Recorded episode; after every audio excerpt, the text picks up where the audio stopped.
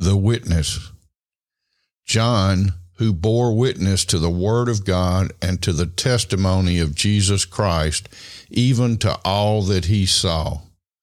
John, this is the Apostle John, he bore witness. He gave witness to what God had shown him, to the word of God and to the testimony of Jesus himself, because Jesus himself is the revealer to John, the things that he wrote down in the book of Revelation, even to all that John has seen.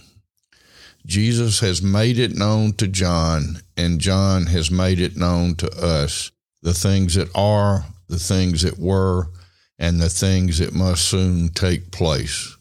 The revelation of Jesus Christ.